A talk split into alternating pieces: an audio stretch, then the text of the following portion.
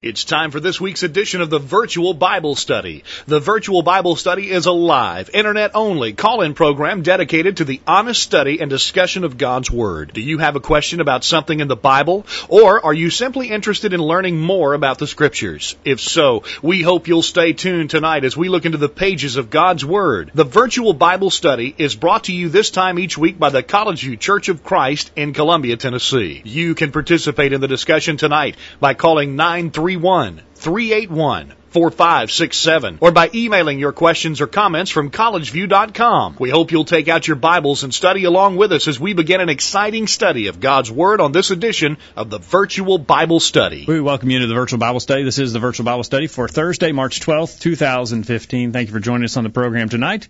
My name is Jacob Gwynn. My father, Greg Gwynn, is here. Hello, Dad. Jacob, good to be with you. And good to be with you as well. And we're good good to be with you. We got our main man Monty running oh, the board okay. again tonight. Yes, Monty's uh, here. Monty's is becoming a regular fixture at the at the control board. We everybody else has had so many uh, scheduling conflicts that we've had to call on Monty. I think this is at least the third week in a row. Yeah, but, so Monty is here. Thank you, Monty, for taking time away from Thank your you, family Jacob. tonight It's good to be here. here. And uh, We'll look forward to hearing from you, Monty. We'll look forward to hearing from you, our listeners on the other end of the line. We're glad you're here as well. 877-381-4567. Questions at collegeview.com. Lots of folks are signing in the chat room there uh, tonight, and we'll look forward to hearing from you as well. Uh, here and uh, Travis is uh, in the chat room tonight. Travis is listening in his uh, in his big rig tonight. Oh, good, good deal. Tractor trailer tonight. So all right glad that you're on the other end of the line there tonight, Travis. Keep Steve it, in keep, Texas. What do they say? Keep the shiny side up and the dirty side down. That's right. You want to do that. That's always good. A good philosophy. Steve is there. He's very excited for another VBS. And that may be That's Jenna. Jenna. That may be Jenna. Yeah. Jenna is there. Thank, thank you, Jenna, for that. We'll look forward to hearing from you all. 877-381-4567. Questions at collegeview.com. As some of our listeners have done already, sent their questions, not their answers, but their questions tonight. We're going to talk about some of those. Yeah, we're going to deal with the listener questions tonight, Jacob. We we do this. It's and th- I'm really actually glad we do this on an increasing increasing frequency. It, it seems like more and more we're getting questions, and so we invite those. And then if if we're going to invite them, I think we have to deal with them, and so we try to deal with them as best we can. That's right.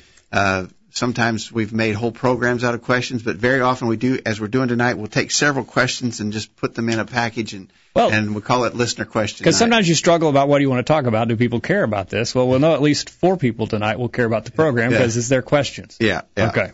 Uh, so that's the. Sometimes we call it the the uh, smorgasbord uh, program. Just deal. A these, lot of common themes here, though. Yeah, there's a. Uh, in fact, you said three, uh, uh, four people. Uh, actually, questions three and four came from the same source. Okay, so only three people are going to like the show tonight. But uh, anyway, I think they're worthy questions. A lot of them deal with the Lord's Supper. That's going to be probably at least the full second half of our uh, uh, program tonight. We'll deal with questions about the Lord's Supper. But we start out with one in which we're asked to explain. Ex- would, how would you explain Revelation 3:14, which speaks of Jesus as the beginning of the creation of God. Yes. You got it there, Jacob? Yeah, Revelation chapter 3:14. The listener may have been talking with those of the Jehovah's Witness persuasion. Revelation chapter 3 verse 14 says, and to the angel of the church of the Laodiceans write, These things saith the Amen, the faithful and true witness, the beginning of the creation of God. And so the argument goes. So our Jehovah's, Wit- uh, our Jehovah's Witness friends argue that Jesus is a created being. Uh, he's not deity, but he's a created being. He was the first created being, but he is a created and, being. And he was the first, it says, it says he's yeah. the beginning of it. Yeah. In other words, that's now, how God started. He created Jesus. The Jehovah's Witnesses teach that. They're, they're not the first ones through history to have come up with that doctrine. Uh, but they are the ones I think in the in our present world who probably identify with that position most, and that is the idea of Jesus not deity; he's a created being. All right. Um, so we obviously don't believe that, and so the question is, how do you explain then that uh, Revelation three verse fourteen says Jesus was the beginning of the creation of God? Okay, the, there there would be just from that phrase, the beginning of the creation of God, there'd be just logically a couple ways to take that. Okay.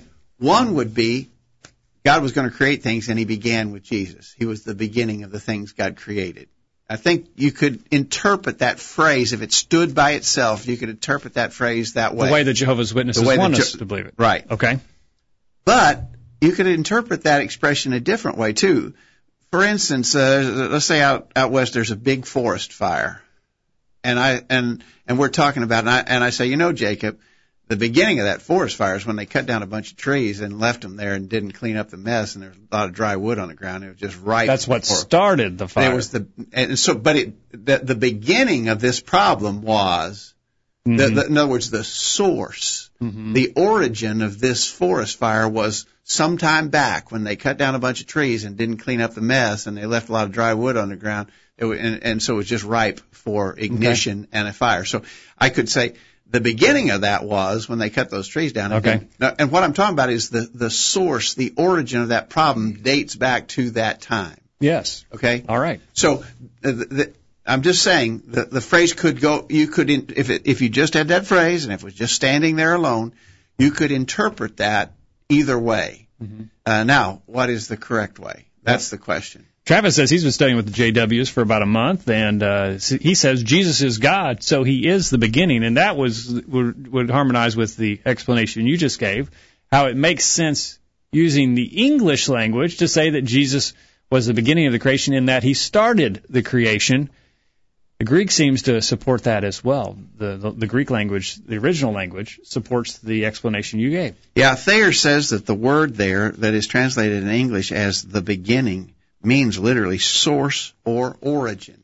Okay. He's the origin of what was created. Yeah. Uh, and that really, now that actually harmonizes with what else we know the scriptures teach. Yes. For instance, in John chapter 1 verse 1, in the beginning was the Word, the Word was with God, and the Word was God. The same was in the beginning with God. All things were made by Him, and without Him was not anything made that was made. Now the Jehovah's Witnesses have such a problem with that, with that text that they, that their translation, you know, the Jehovah's Witnesses have their own English translation right. called the New World right. Translation. Right. They actually changed the wording of Add that. a word. Yeah, they say yeah. in the begin, uh, verse one, in the beginning was the Word, and the Word was with God, and the Word was a God. Right. Uh, so they, they, they have to try to play with the translation there. But that's actually not the part that I'm keying in on right here. The part I'm keying in on is verse 3 where it says, all things were made by him. All things. Everything made was made by him. All things were made by him. And without him was not anything made that was made.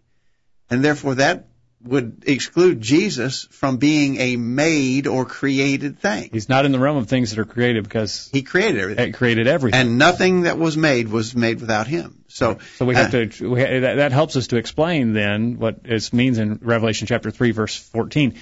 But now Aaron in Baton Rouge sends in an, an interesting email, and he harmonizes Revelation chapter three, verse fourteen, with the rest of Revelation. Notice this. In each of the letters to the seven churches, Jesus identifies himself using certain images taken from the vision of the Son of Man in chapter 1. When Jesus identifies himself as the beginning, he is drawing from statements in Revelation chapter 1 verse 8 and Revelation chapter 1 verse 11. He is the Alpha and Omega, beginning and end, sentiments repeated in chapters 21 and 22. I know that some use this verse to teach that Jesus was created, but we have to understand verse chapter 3 verse 14 is simply an excerpt from chapter 1. When Jesus describes himself as not only the beginning but also the end, nobody uses that concept to teach that Jesus will come to an end when the physical creation ends. You catch that what he's saying there? Jesus said he's the beginning and the end are they teaching that Jesus will come to an end himself since if, if oh, he had a literal beginning? No, they're not. Interesting. He says he's the one who brought it about and the one who will bring it to an end. And he existed forever before and after. Whatever you say about beginning, you must also consistently say about end. Good. Good I, point. I never thought about it that way. Trav, um, Aaron is in the chat room. He says, to be fair, I, I referenced Thayer. He says, to be fair, Thayer also says the word can mean the first person or thing in a series, which is what the JWs want it to mean, of course.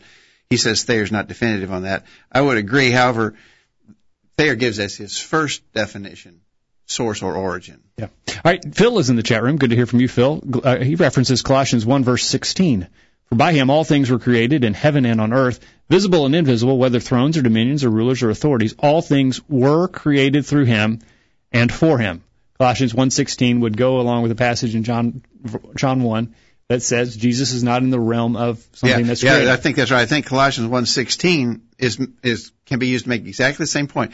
It says if it says all things were created. By him all things were created. Then he himself could not be a created thing. If all things, that's that's all that's inclusive. All things were created by him. Obviously, then he himself is not a created thing. Okay. Uh, and you know, you know, sometimes we are asked um, uh, about his um,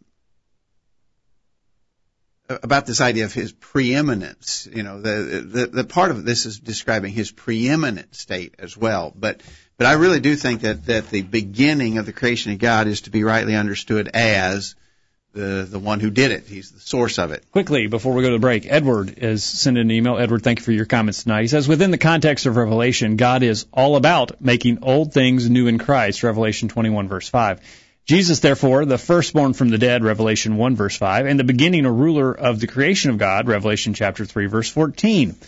Christ is the first one to be born again from the dead, and for this purpose he was brought into the world, Hebrews 1, 6, and uh, cross-referencing chapter 2, verse 9 and following. In redeeming sinners, he becomes the firstborn of many brethren, Romans 8, verse 29. This places him above not only the physical creation, but the spiritual creation and recreation as well, Colossians 1:15 through 20, Ephesians 1:19 through 21. As we are resurrected from the likeness of his death to walk in newness of life, Romans 6 verses 3 through 11, Ephesians 1, 7 through 10, we become part of this new creation. 2 Corinthians chapter 5 verse 17, Galatians chapter 6 verse 15. The Greek word arch, arche, is that the word that you Yeah, I think so. Uh, has several nuances of meaning, which are captured in various English translations of this verse. In terms of the physical creation of the world, several passages teach that Jesus was already eternally present. John 1, 1 through 18, 8, John 8, verses 58, Philippians 2, verses 5 through 8, Colossians 1, verse 16, Hebrews 7, verse 3, 2 Timothy 1, verse 9. So this word cannot mean that Jesus was the very first thing created. Again, Edwards going back to look at all the passages that teach us that Jesus is eternal, therefore he can't be created. We can't interpret this passage in such a way that it contradicts these other plain passages. He says of the seven churches addressed in Revelation 2 and 3, the church in Laodicea does not even have a faithful few. Jesus is looking for someone in this church, anyone, to answer his invitation to repent and be healed. Revelation chapter 3 verses 15 through 22 to rejoin this living creation of God. All right, thank Yeah, you, Edward, for uh, that. uh, so uh, Edward's putting a physical, yeah. a physical slant on that, which I think works as well. That he's the beginning of the spiritual creation of God. He mentions there that the beginning can be translated the ruler. Uh, Randy in Michigan in the chat room references Young's literal translation, in, in which calls him the chief uh, of the creation of God, and another version says he's the uh, not that's not what I'm saying. Yeah, he says chief of the creation or the head of the creation of God. It's talking about his position as ruler over. Uh, and so that word can suggest the idea of again his position of authority over as well. All right, that works as well. Thank you for that. Good. Um, and uh, let's see. Um, Aaron seems to agree that that is a possible explanation. Yeah. Uh, and Ramona from Texas. Ramona, thank you for your comments. She says Je- Jehovah's Witnesses theology says that Jesus is merely the first creation of God. They also quote Colossians 2 verse 15. This verse, though, shows Jesus is the, in, is the image of the invisible God, the firstborn of all creation, proving the case for deity of Christ. That's an interesting observation. Thank you, Ramona. Uh, firstborn is an adjective in this case, firstborn man. Cain was actually the firstborn man. It does not mean a physical birth, but refers to Jesus' position to inherit the creation. The firstborn inherited the large share of his Jewish Yeah. father's estate. Yeah, that's that's Colossians 1:15. We were concentrating on Galatians 1:16, which said, uh, you know, uh, all things were created by him. The previous verse is the one that calls him the firstborn of every creature. Well, again, there we we would maybe try to read firstborn as being the first made, but here it's talking about his position of rank. Yes. All right. And apparently, the the in Colossians or, Revelation three fourteen, some of these are, are referencing in the chat room. There is the possibility that it could also mean rank as well here, and that uh, he's the beginning of the creation. Yeah. So interesting observation. I think those. I think that all put together. I- Again, I'm I'm arguing that if you just had that one expression in Revelation, and you just had that expression, the beginning of the creation of God, and you just wrote that out, and it just standing there by itself, and it wasn't in any context, and it wasn't in the broader context of the whole Bible. I, I would argue that you could come to that conclusion as fairly as any other. Right. But when you take it in light of everything that's said in the Bible, it's going to force some be. contradictions. Yeah. If, yeah. Yeah. Okay. All right. We need to take a break. When we get back, we need your thoughts, and we need to get Monty's as well. Monty almost fell asleep. Look, he was leaned back in the chair with his feet propped up almost. All right. We'll get his thoughts on the other side. We'll get yours as well. Don't go anywhere. The virtual Bible study will continue right after this. You won't want to miss what we talk about next. The discussion continues right after these important messages. Hi, I'm Anthony Petrachko, a member of the College View Church of Christ. Thanks for listening to the virtual Bible study. We want to remind you that our website, www.collegeview.com or www.thevirtualbiblestudy.com, has lots of valuable study tools available for your use. First, you can find archives of all our past programs there. We've covered a wide variety of topics, including doctrinal issues, moral and ethical questions, and many things related to living daily as a Christian. And while we don't have a search engine option on our website, remember that you can hit Control F and type in a keyword. You'll then see that keyword highlighted on the page. For instance, if you hit Control F and typed in the word worship, you'd find these past programs that we've conducted. Does it matter how we worship? What about contemporary worship and hand clapping? Our worship pleasing to God or pleasing to man? And instrumental music in worship. That's just an example, but you get the idea as to how the web page can be used to help in your study of various subjects. Also remember that we have copies of our church bulletin on the website, and these bulletins include articles on hundreds of topics. You'll also find some recorded sermons, some Bible tracts, as well as information about the College View Church. So be sure to check out the valuable resources on our website. Again, the address is collegeview.com or thevirtualbiblestudy.com.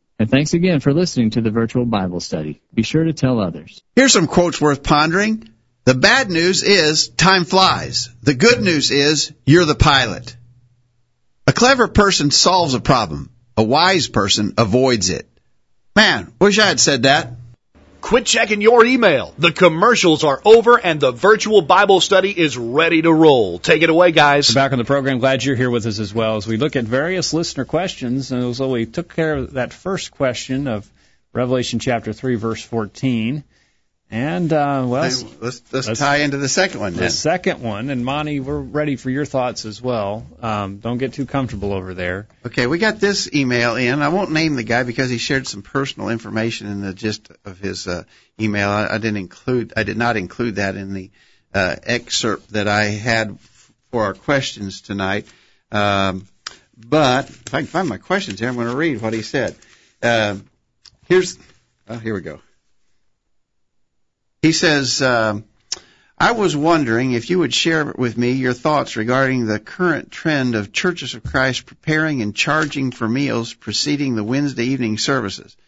I'm looking for a congregation to place membership with, and it seems many are practicing this. I don't want to seem too nitpicky, but I've left a congregation that started having instrumental music services and Saturday worship services. That same congregation also had been selling Wednesday meals for quite some time. Some say I'm too legalistic and judgmental. Maybe I am too nitpicky. I would appreciate your thoughts or any information you can provide on this subject. Yeah. Well, appreciate I appreciate the concern. Uh, and, and the listener says he don't want to be too far in one way or the other, so he wants to make sure he's right, and that's what his interest is, and we appreciate that, and that should be all of our goals. Um, you know, a couple things. I mean, there's so much there that that could be commented on. You know, uh, for instance, as I was reading along there, he says that this one church that he had left started having uh, uh, instrumental. Uh, what does he say? Uh, instrumental music and, and Saturday worship service. Well, we sometimes have Saturday worship. but I think service. he's talking about taking the Lord's But I Supper think on yeah, that's what I think. Just for clarification, there. I mean, we we understand that the church can come together on Saturday, but there's no authority for the church to come together on Saturday and, and observe the Lord's Supper. And I think that's what he's talking about there, just for clarification. All right. Um, well, what about this? Well, Aaron has some interesting thoughts. We'll, we'll make his to get the, the discussion started. We'll look forward to yours in the chat room as well. He's, Aaron says, in brief, welcome to the club. For longer than my lifetime, people have used the terms legalistic and Pharisee and judgmental to describe those who try to point out that the church ought to confine itself to the mission and methods that God gave her in every aspect of her work. Facilitating social functions among members, even for free, is not part of the mission of the church, and God is very specific about the method He wants us to use to fund our work. 1 Corinthians 16 verses 1 and 2. In the New Testament, when the church distributed food, she did so for free to Christians who were in need. Acts, verse, Acts chapter 6. And when people tried to subvert the spiritual work of the church to make it social, Paul told them to eat at home, 1 Corinthians 11 verse 34, and said that their emphasis on food was evidence that they uh, despised the church of God, verse 22. As you have seen, when churches begin to ignore the principle that we must confine ourselves to what the Bible says, they will ignore it in every facet of their work. I wish you well in your search for a church that still believes in establishing biblical authority, but you'll have to work much more than just looking for the name on the sign. And appreciate Aaron for I that. think that's all right. I think Aaron is exactly right on target there. And, and Yeah. the point is that we need to confine ourselves to what the Bible says because if we don't, if we deviate in one area, then we have lost the ability to say we can't deviate in every area. Monty, we've, we've opened the barn door when we uh, let one thing come in like that. You know what he mentioned in, in that letter about people being like the Pharisees. Well, Jesus said, do what the Pharisees say because they're right. Now, the Pharisees was nitpicking on things. He said, but don't be hypocrites about it like they were. Uh, we've been called legalistic quite often in the past or nitpicky. But if you read through the Old Testament, especially, the New Testament tells us that the Old Testament's there for our learning. We can learn a lot about the nature of God in the Old Testament. And we can see quite often that God's very nitpicky about things. Nadab and Abihu was struck dead by God. Had God had the fire consume them because it says they offered strange fire. Now to us, it seems like it wouldn't matter where they got the fire from. One place would be as good as another because it's fire after all. But God told them where to get the fire from. And then when they didn't follow His instructions exactly, uh, He told Moses over and over, do everything about this tabernacle and all these things I've told you to make exactly like the pattern you've seen on the mountain. Yeah. So Uh, God is a nitpicky God. He's a legalistic God, and so it's it's we're taught to be try to be like God. So it's it's if we really respect God, we're going to try to do what He says exactly the way He says do it. Yep. I think that's right. You know, I, I, I really believe we have to emphasize that God is a God of detail, uh, and and He always has been that way. And as you accurately point out, Monty, go back and read the Old Testament passages in which He describes how the tabernacle was to be made. It's it's spec- I mean very minute details are given, Yep. and then uh, he was told make sure you do it just that way. And even the Hebrew writer in Hebrews chapter eight, uh, verse five, rem, w- uh, rem, sort of reminds his readers Moses was admonished of God when he was about to make the tabernacle. For see, saith he, that thou make all things according to the pattern showed to thee in the mount. And so this idea that we shouldn't be nitpicky is is wrong. Uh, we- We've got to be very careful to the best of our ability to observe the all the authority and patterns that are set forth in the New Testament. Because once we deviate, then if you can have your Wednesday night meals, Jacob, I can have my Saturday night Lord's Supper. Uh, the next guy can have the instrumental music. The next guy can what? Do whatever he wants. Because if if we're not going to stick with with the authority of the scriptures and follow the pattern set And what is there, our authority? then where will we draw the line? Yeah. You know, everybody draws a line somewhere. I, I, you know, because in all my experience of talking with people, you know, I, I, try to bring, well, could you do this? Could you do that? And they say yes, yes. Uh, oh no, no, you can't do that. That'd be know. too much. You know, they're they're they're willing to say, oh yeah, I guess that'd be okay. Yeah, yeah, yeah. Well, no. At some point they say, no, no, no, you can't do that. Right. So what they're saying is that they would draw a line somewhere. Yeah. But if you don't draw the line where you can uh, um, establish it in the scripture, then it's just arbitrary. It is arbitrary. You know, to, to, It's just what I prefer Right. at that point, and then nobody's preference is any better than anyone else's. Yeah. It's God's preference that matters, and we need to do it a way that He said. And so we've got to make sure uh, that we're following that. And we also uh, reference Colossians 3, verse 17. Whatever you do in word or deed, do all in the name of the Lord Jesus, giving thanks to God and the Father through Him, or do it by the authority of Jesus. We've got to have authority for the things that we practice. And so I would say I would say to this listener, I don't think you're being legalistic. I don't think you're being nitpicky or judgmental. You're trying to do what the Bible tells us to do to have authority. I especially like what Aaron brought up in his email. You know, we actually do have a case of a church that that began to make their meals just a, a common social gathering. Lord's yeah, the- and they were violating the Lord's. They they were supposed to be coming together to observe the Lord's Supper, but they just made it into a common meal. 1 Corinthians 11, last half of 1 Corinthians 11 deals with that. I would reference our listener to that. And very specifically in verse 34, he said, if you're hungry, eat at home. don't come together unto condemnation. And so, uh, you know, we, we don't come to, the church doesn't come together to satisfy physical hunger. Uh, and as Aaron pointed out, the only instances we have of the church providing meals was when they provided meals for needy saints, uh, and they did it for free. They didn't sell it. All right, Travis says, "What selling meals? Is it a restaurant? Never heard of it before." Well, you know, it would look a lot like a restaurant, I think, if they're selling meals. Um, but again, if we're going to deviate from what we see in the scriptures, well, you could have a restaurant and. Um, you know. In the chat room, Aaron mentions a place that I think this is in Atlanta. It's someplace down in, in the south. Uh, I think it's Atlanta. There's a place called the Church of God Soup Kitchen. Uh, it started out as a church, and they started serving meals serving the meals was more successful than being a church. and so now it's no longer a church. It's it is fully and just completely a restaurant, but it still goes by the name Church of God Soup Kitchen. Oh, well, that, that, uh, telling uh, of the motives there. Um, and he says uh, he's never heard of churches of Christ selling meals. Not a surprise though. If they'll offer job training, homework assistance, and circus acts, why not sell food? Uh, that's what entertainment value, venues do. That's right. right. That's that's exactly a good observation. Yes, forty nine forty nine references that passage in in First Corinthians eleven. Do you not have homes to eat in? And so appreciate those comments. Let us know your other thoughts in the chat room. We've got a few more responses from our listeners on this. Um, Edward says, "Shame on them. The kingdom is not about eating and drinking." Romans 14 verse 17. There is no New Testament example of the church collecting money from any form except free will offering.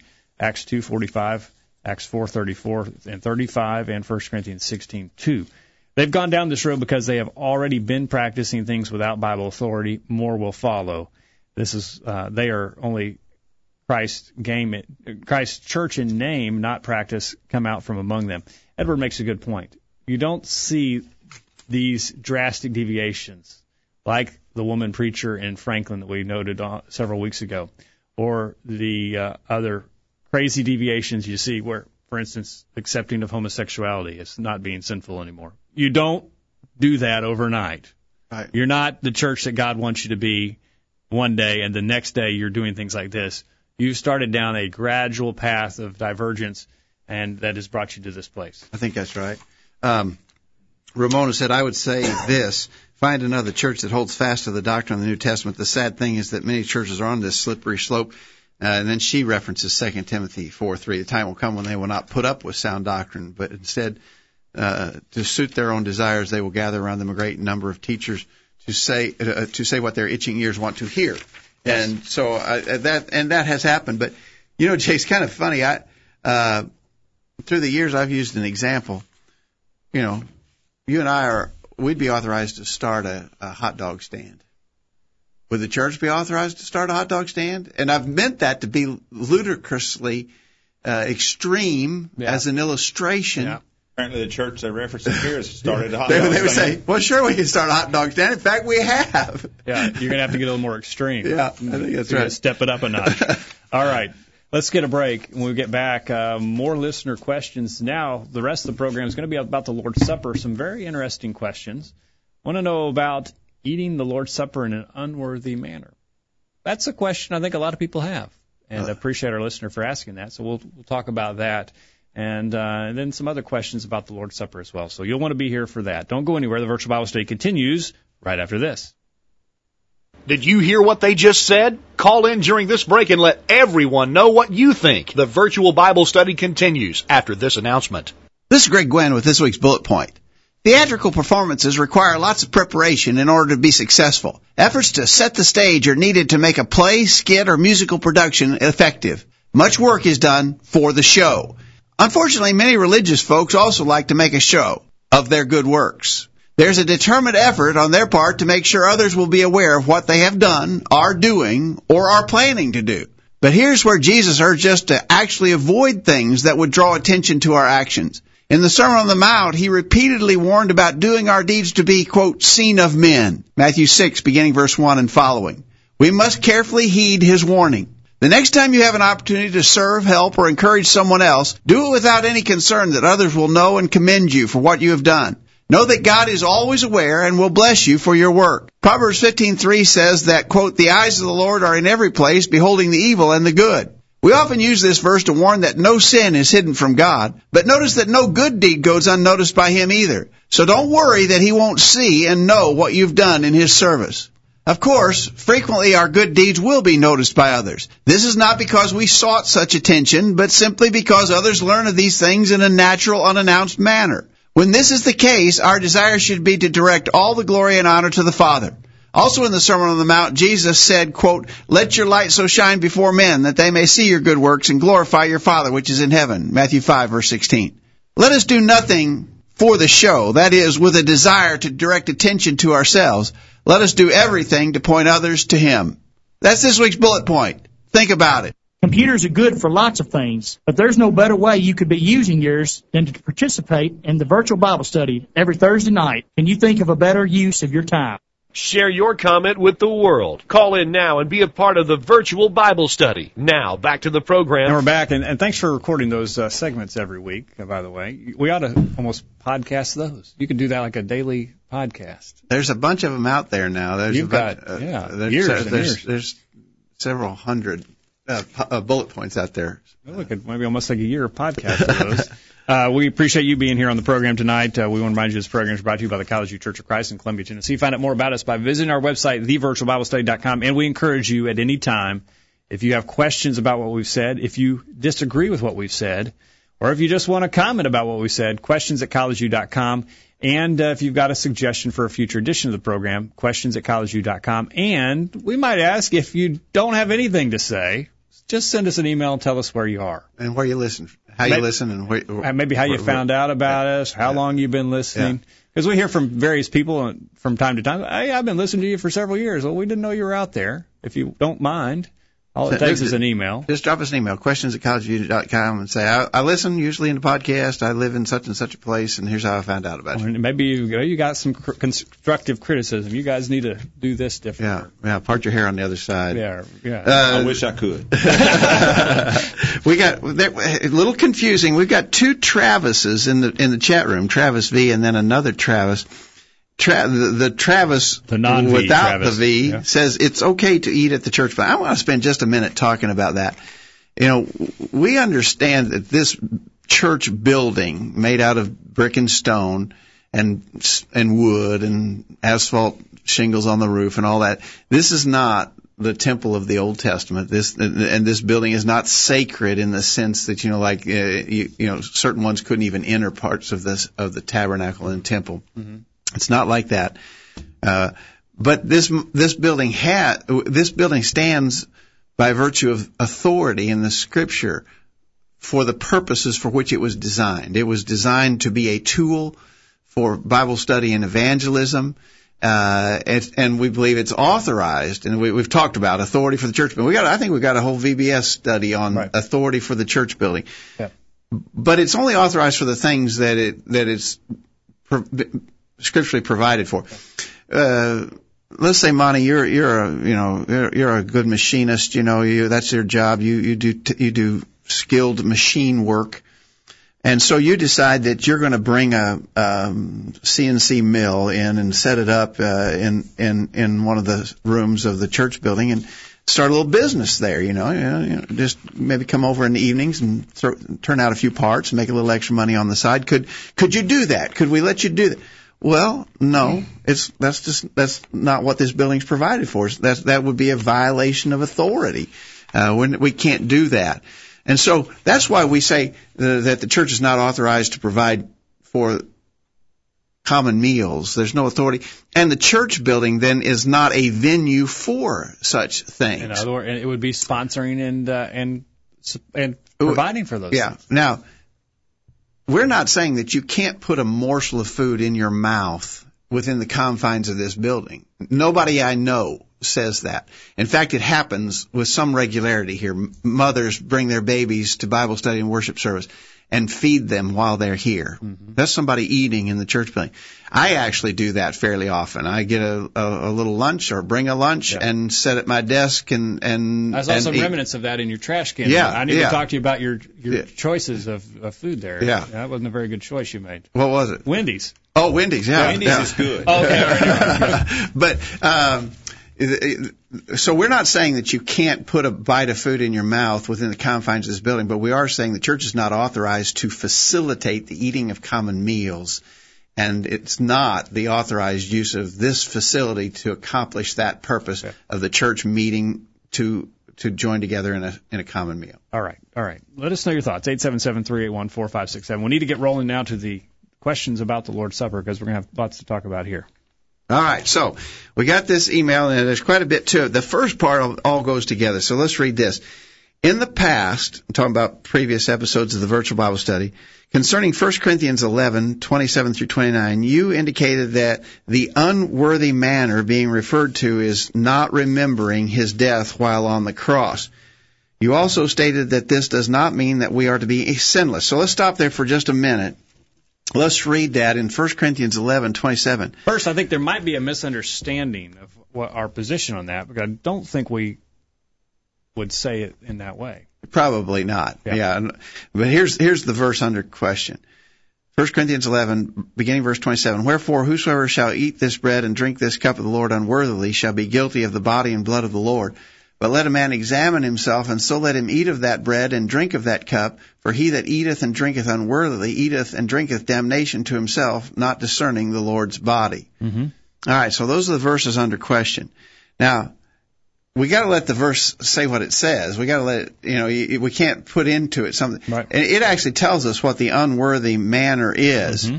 Uh, verse 27 says that you could partake, not, notice, not in an uh, you not that you're unworthy. We're all unworthy. Nobody's worthy. I think that's the point we said. You know, n- none of us are worthy of the of the sacrifice of Jesus. No, none of us are worthy of what He did for us. But it doesn't say unworthy. It says unworthily. It's the manner in which it is being partaken. The New King James translates it that way. unworthy that way. manner. Whoever takes eats of it and drinks and, in an, an unworthy manner. Okay. So what would be the unworthy manner? Yeah. Well, verse 29 identifies that uh, who he that eateth and drinketh unworthily or in an unworthy manner eateth and drinketh damnation to himself, not discerning the Lord's body. Right. Uh, and so it was all done. The, the verses leading up this say, you know, do this in remembrance of me. Do this in remembrance of me. Uh, verse 26 is, off you eat this bread and drink this cup, you show the Lord's death till he comes. So it is a remembrance of the sacrificial death of Jesus and this passage, talking about taking it in an unworthy manner, or as the King James says, taking it unworthily, is taking it in w- without regard for what it's about, without without consideration for its purpose, and, and not remembering. In conjunction with that is verse 28, but let a man examine himself, and so let him eat of that bread and drink of the cup.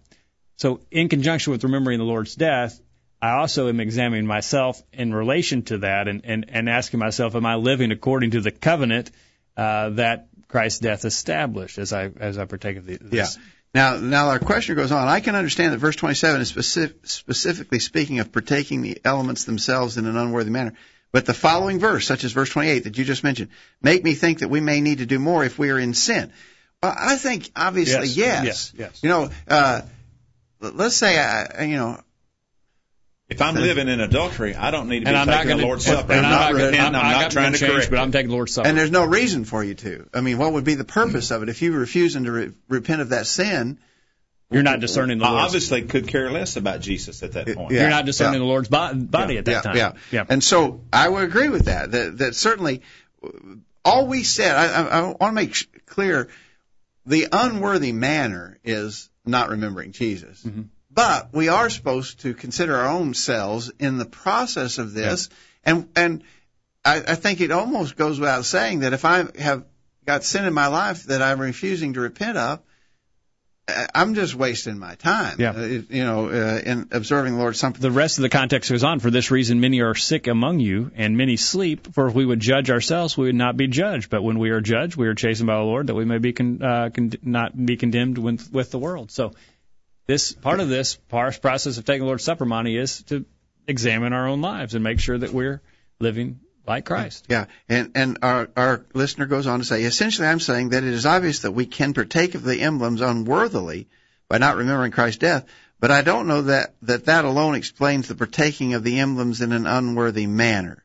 Therefore, I don't know if I agree with your conclusion. So I'm curious to get your thought on the. Uh, so yes, I, I think we're on the same page there. I think he's saying the same thing we're saying. I do think that the unworthy manner is in not remembering Jesus. Uh, but certainly the context also suggests examine yourself, and so we should do that. And if there, if, if and it should cause us to reflect on, you know, um, I think the the Hebrew writer says that if we sin, uh, we uh, verse six Hebrews six verse six. If we fall away to, uh, they crucify to themselves the Son of God afresh and put him to an open shame. And so here, Monty, as you said, uh, here I am, I've committed this sin of adultery, and I won't repent of it, but I'm going to take this Lord's Supper anyway. Well, it's like putting him to an open shame. Yeah. And I would say, I would say that's not discerning the Lord's body. There, yeah. uh, be, in, it'd be part of that. Yeah. Part of that. Uh, let's, let's see what. Let's he see goes what, on. He goes on. He says, uh, um, he says, I don't know if I agree with your conclusions, so I'm curious to get your thoughts on these following passages. 1 Corinthians 5, verse 7 uh, says we cannot keep the feast if we have some evil in our lives. So would it uh, seem to it, so it would seem to me that if there was some sin in our lives, that we would need to confess such sin before partaking the bread. I, well, I'm going to say yes. I mean, what's the use of partaking the bread if you're not willing to confess your sins? I don't think that 1 Corinthians 5, 7, 8, that that's an allusion to the Old Testament, observing the Passover. And getting, getting sin get, out. Get, getting the sin out. But yeah. here, in the context of 1 Corinthians 5, it's about that uh, sinful brother that the church wouldn't discipline. Yeah. And the leaven that he wanted them to get out was that sinful brother by way of church discipline. They they they needed to stand up to that guy and tell him his, that he was wrong. I I don't think that that has application to the Lord's Supper. But it does does. We need to get rid of sin. Sure, and, sure, and sure. so yeah, like you said, why take it if you're not going to get rid of sin? And then First, uh, Matthew chapter 5, verses 23 and 24, perhaps is a more compelling passage along these lines, uh, where it says uh, in uh, in verse uh, verse 23 that um, therefore, if you bring your gift to the altar and there remember that your brother has something against you, leave your gift uh, there before the altar and go your way. First, be reconciled to your brother, and then come again and offer your gift. I think that passage tells us Same, take care of the sin right yeah, now. Yeah, I think I think that's probably the better verse in regards to that. It says, you know, you're wasting your time trying to worship God if you've got a sin that you haven't addressed. You need to do that because your worship is not acceptable until you take care of that. All right, so well, so I agree with I agree with that. I, I I think and I think that's the better verse to make that point. Okay, so uh, we think we agree here. Yeah. Uh, let's read what Aaron says. Uh, uh, Aaron says, I don't want to short circuit the question, but it seems to me that anytime one has sin in his life, he should strive to correct it at that time, whether or not the Lord's Supper is in the picture. Although I believe that 1 Corinthians 5 contains an allegorical reference to the supper and that Paul is saying that our lives should be as free of leaven as the bread of the supper, I think he's talking about what we should do all the time, not just on Sundays. I would agree with that. All right. And Edward uh, says, uh, let's see here. The sin being committed in this passage is not only the sin of forgetting the death of the cross, the sin of omission, but the attitude of the Christians using this unifying symbol, his body and blood, as an occasion for division. Uh, this is a sin of pride, a sin of commission. The following passages do deal with other aspects of walking in light. So rather than stretch the meaning of 1 Corinthians 11, we should simply understand that these passages apply as well. Okay. okay.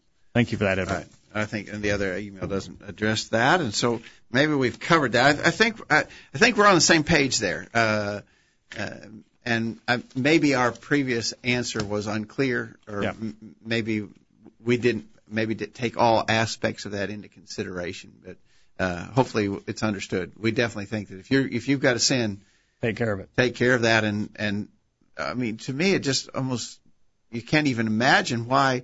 So, I, I think Christians do, though. I think there are some who do that. They think that, sort of taking that bread and fruit of the vine, Lord's Supper, sort of the be all and end all, and whether you're doing right or not, or anything else, just got to gulp that down and you know take that that bite and it makes everything okay. Yeah, I, I mean, I think that's illustrated even in the case we've seen people who will come in, you know, uh, to an assembly and maybe the Lord's Supper is one of the first things done in the assembly, and they'll take Lord's Supper and then leave, and they won't stay for the rest of the assembly, as though that one act is all that matters. That one act is very important, but it's it's in the the full picture of a faithful Christian life and a and a and a, and a total worship service. Monty.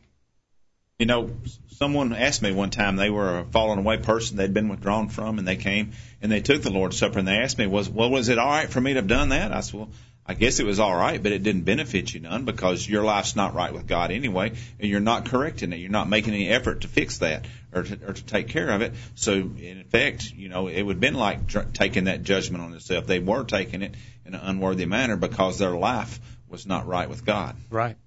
Okay. All right. Well, uh-huh. let's get a break. When we get back, some more questions about the Lord's Supper. Uh, we want to look at those. We want to take your thoughts as well. Maybe you've got a question about what we've said so far. Let us know. Questions at collegeview.com or in the chat room tonight. There's a lot of activity in the chat room. They're, they're They still they're still talking tangent in there. They're, they're still talking about that. Can you eat in the church building question? They're not paying attention to the teacher tonight. They're talking in the back of the room. Yeah, yeah. Wake up. Class, come to order here. we'll get back uh, to the discussion right after this. These guys are doing all of the talking. We need to hear from you. Call in now. The virtual Bible study continues right after this. I'm Larry Raspberry, a member of the College View Church of Christ, with a question for you. Do you believe in parachutes? I suppose you do. You believe they exist? But that's not what I mean. There's a difference between believing something or someone exists and putting your confidence in it or him. One who has seen a parachute knows they exist, but has never put his confidence in one. Trying one on while standing on the ground isn't faith either. Going up in a plane intending to jump out with a parachute on is not faith in the parachute either. Opening the door at the moment of truth and gazing outside to the ground is not faith either. It is only when one jumps out the door, counts to ten, and pulls the ripcord that he has actually put his faith in the parachute. Many of you believe parachutes exist, but only a few have actually put your faith in one. Many people in the world say they believe God exists, but only a few put their faith in Him for salvation by doing what He says. We'd love to help you in developing a saving faith in God.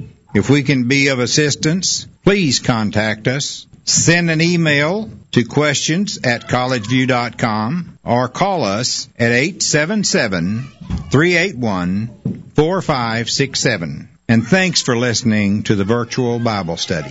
We're tracking the trends on the virtual Bible study. Research from the Kaiser Family Foundation concerning media use by children ages 8 through 18 shows that kids spend almost 8 hours a day using media.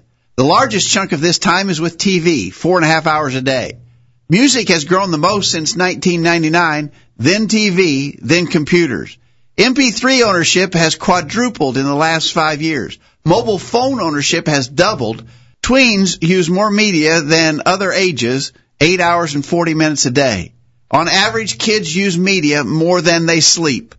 That information is via parentinginthedigitalage.com. The Word of God says in Deuteronomy 6, beginning verse 6, And these words which I command thee this day shall be in thine heart, and thou shalt teach them diligently unto thy children, and shalt talk of them when thou sittest in thine house, and when thou walkest by the way, and when thou liest down, and when thou risest up. Broadcasting around the world with truths that are out of this world. The virtual Bible study. Take it away, guys. We're back on the program tonight. If those stats don't give you chills, uh, I don't know what will. Crazy. Uh, we need to have another program on that before long. I Yeah. think uh, The media in our homes. There's Yeah. your there's your title right there, Jacob. Yeah. The media in the Christian home. Yeah. Travis is in the chat room, and uh, Travis and I were talking earlier today about where our society is going, and uh, I think you can pinpoint it a lot to those stats that you just mentioned. Uh, the, the, the constant exposure to those immoral themes is having its effect. Absolutely. Travis is in the chat room tonight and has said On the road in his big rig. on his yeah thank you for your comments he says how can people remember the sacrifice of jesus without remembering their sins i think he said on a good point there how can you properly discern christ's body without examining yourself and making and what sure it was that, for and what, what how it affects me and my salvation. right and how i'm living with respect to that sacrifice thank you travis for that Okay, all right, we're going to the, last set of questions, also about the Lord's Supper, from the same questioner. Other questions, he says, about the Lord's Supper. Number one, 1 Corinthians 10, 15 through 17. Clearly, if we do not take the bread, uh, clearly, if we do not partake of the bread, then we are not part of the one body. This scripture seems to tell me that we need to partake of the supper together and not to separate it. Communion means fellowship. How could we have fellowship in the Lord's Supper if we took it at different times? What are your thoughts? All right, I, I'm going to start that by saying I agree. I think that the Lord's Supper is to be done in the assembly of the saints. Uh, I have made the point before. I've had people disagree with me about this, but I have made the point before that if I was a Christian alone on the Lord's Day, I don't think I'd have authority to observe the Lord's Supper. It is something to do in fellowship or in communion with others in the body of Christ. You, you, you. Uh, I don't know if you remember this, but and it was not in the news a lot. But uh, when Buzz Aldrin landed on the moon, first men on the moon, right after they landed, there was a mo- there was the, the the broadcast went so the communication went silent, and he did that to partake of the Lord's Supper uh, on the moon. On, on the moon. Now that's that's neat, but I would have a problem with that. Yeah, yeah. But in the media all hushed that. They didn't want that out, and that was the government. Said, well, I don't even know. I don't know if I knew that to this Look very up. moment. Look yeah. it up. He did. Um, but you got to ask: Is it? Is that right? Well, you know, go over one chapter from 1 Corinthians. and go back to chapter 11 where we were just talking about observing the Lord's Supper. And notice how Paul introduces that discussion about taking the Lord's Supper in 1 Corinthians 11 verse 20. When you come together, therefore, into one place, this is not to eat the Lord's Supper, for in eating everyone taketh before other his own supper, one is hungry and is drunken, and he goes on and condemns them, how they had made this into a common meal.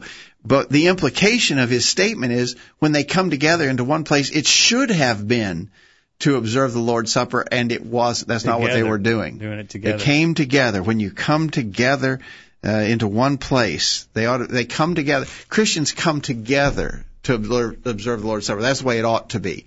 Uh, so uh, I would argue that that it is something to be done in the assembly with other Christians.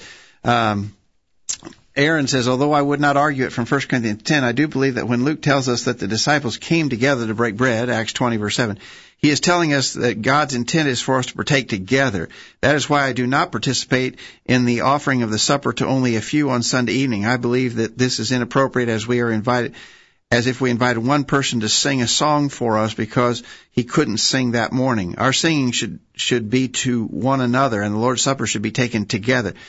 Greg, I think you have heard you say you think a requirement of the Lord's Supper is that it should be taken in the assembly, but I think the implication of Acts 20 verse 7 is stronger than that, and we cannot seriously say that we come together to break bread on Sunday night when most or perhaps all of us do not do that. I, I want to reserve comments about the Sunday night Lord's Supper. I thought that that might come up. Um, uh, I'm I'm not in complete agreement with what Aaron has said there. I, I will just say this: I think one of the reasons we come together on Sunday night is for the Lord's Supper. I think that's a stated purpose. That we, we make a, a, a purpose make that a purpose of our coming together. But we probably, I don't know that we've ever dealt thoroughly with that on the virtual Bible study. Maybe we can in the future deal a whole a whole program on the Sunday night uh, Lord's Supper question. Can a second serving of the Lord's Supper kind of question? And Aaron But- might have just volunteered to be a, a guest on that program. Yeah, we, we'll get we'll get Aaron to participate with us, and I think it's it's a worthy question. I, I, I know that Aaron and I probably don't come to the same conclusion on that, but it's a, certainly a worthy question. But I do think that that it is in the assembly. I think it's when we come together, uh, and as I said, uh, and I think Aaron agreed with that. He said he doesn't. Uh, uh, no, he was talking about the Lord's the Sunday night, but I, I when I'm alone, if I'm alone, it's only and that's only happened. In fact, I can't even remember that happening. But if I was alone on Sunday, uh, I wouldn't observe the Lord's Supper. You know, uh, I, I, if if I was home sick on Sunday, I wouldn't take the Lord's Supper. You know, And well, what common practice is to take the Lord's Supper to someone in the hospital. Or you know, we used. I remember when I was a kid, we used to do that. In fact, they had a little traveling kit uh, that they that they could hold some fruit of the vine and some uh, unleavened bread, and and they would take it into the uh, to the to the uh, uh, someone sick in the hospital, for instance. I don't think that's I don't think that's appropriate. Uh, I guess it could be done, but what that's what that suggests is that the Lord's Supper is a more important act of worship than the singing and Yeah. and everything else we do. If we're gonna if we're gonna do a full fledged worship service together with the person in the hospital room, then maybe you could argue in favor of that, but not just the one act. Uh, I don't think that would be reasonable. Uh, Edward uh, has sent in his response. He says, "Is the only criterion for taking of the Lord's is time the only criterion for taking of the Lord's Supper?" Paul lang- Paul's language in 1 Corinthians 10, 14 through 17 answers no, for he includes himself, we in this body and bread, but he himself is not present with them. Paul is in Ephesus. He references 1 Corinthians 16, verse 8. The purpose of the Lord's Supper, as revealed to Paul, 1 Corinthians uh, chapter 11, verses 23 through 26, is proclaiming the death of Jesus in unity of faith, hope, and fellowship. It is a memorial for all believers from the first century to the final coming of Christ that transcends time and place. This purpose, unity in faith, hope, and fellowship, can be violated within the local church and must be corrected, 1 Corinthians 11, 17 through 22. But Paul avoids the legalistic trap of prescribing an exact time and place for them to do it. Chronology and exact timing are not as important as observing the proper faith and fellowship. Yes, we can take it at different times. It happens every Sunday around the globe. Hmm. He says it would be possible in theory for a congregation to time their swallowing of the bread and fruit of the vine down to a hundred, one one hundredth of a second as they wait for one another, but still be guilty of violating the unity of faith, hope, and fellowship of one another with an ungodly attitude. To use 1 Corinthians 10 and 11 to teach that everyone in a local congregation must be must all be present and take the bread and fruit of the vine at the same time goes beyond what Paul is saying. He is simply saying that it cannot be used to promote discord and division. I agree with that. I agree with that, But but but it also talks about coming together, Yeah. and so I don't think you can just Each of us do it ignore that. I don't. Uh, it, it is a coming together. The, the disciples, as Aaron pointed out in Acts 27, came together on the Lord's Day for this purpose. There there is a coming together to observe the Lord's Supper. All right. Travis says we take it to shut-ins, just the Lord's Supper, and I don't agree unless we do all acts of worship. So he's he's in disagreement with some of the folks I guess he worships with, and maybe it's not right to take it to the shut-ins. Now, somebody else, I guess 1771 says uh, about a Christian who took the Lord's Supper as others did while on Skype. Yeah, see, now that, Yeah, that's that- some- that's something that's coming. That's coming. Where are you going to stand on that one? What do you think, Monty? Can you do like a, A virtual, virtual assembly? church? We're doing a virtual Bible study. Can we do a when? So we got a we got a Bible study group together here, but the, we're not all in the same place. We're out there in cyberspace uh, uh, interacting. Could we do that uh, and and worship? In other words, we all get connected on uh, what what is that Google Google Meetup Hangout? A Hangout. Uh, hangout on Google. We we do a That Google sounds a little bit irreverent to call church a hangout, but, But let's say we all got all got our internet connection, and so we're all looking at each other and and and interacting uh, virtually. Could we? do- I don't think so. There's a coming together, and it's it it, it wasn't uh, by proxy through the internet. It was in person. yeah, yep, that's gonna, that's coming. You can you can see the. Hey, we're going to run out of time. We got to go. We got to go Keep here. going. All right, so real quick, uh, our, our questioner asks, is there supposed to be some sort of cleansing ritual associated with Lord's Supper? What I mean is that if we partake the Lord's Supper, that it is at that point that the Christian's sins will be cleansed? No.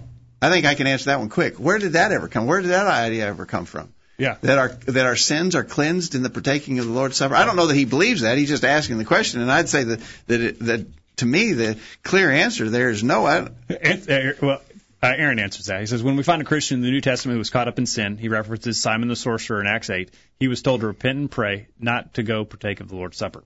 Yeah. Yeah, so I think that one's probably the easier one. I, again, I don't know that our questioner believes that. He's just asking the question. No, and then he, Uh, he, it, it, uh, Aaron suggests maybe that idea came from the Catholic Church that there maybe is some type of uh, pardoning or forgiving of yeah, sins. in Ed, says a Christian, no, a Christian sin is forgiven when he repents and confesses of those sins. First John 1 verse 9. Um, so forth. Lord's Supper reminds us of the privilege we have in being forgiven because of what he did on the cross. Okay, all right, Uh, two more questions. Uh, how much time? Oh man. you got two. Uh, you got two minutes. One minute per question. Is there any other significant thing about the Lord's Supper? Is its sole purpose to remember Christ? Uh, Ed says, uh, is there anything greater to remember than the? In other words, he says, really, the question, you know, you're kind of surprised by the question. Is there anything greater to remember than the death and resurrection of Christ?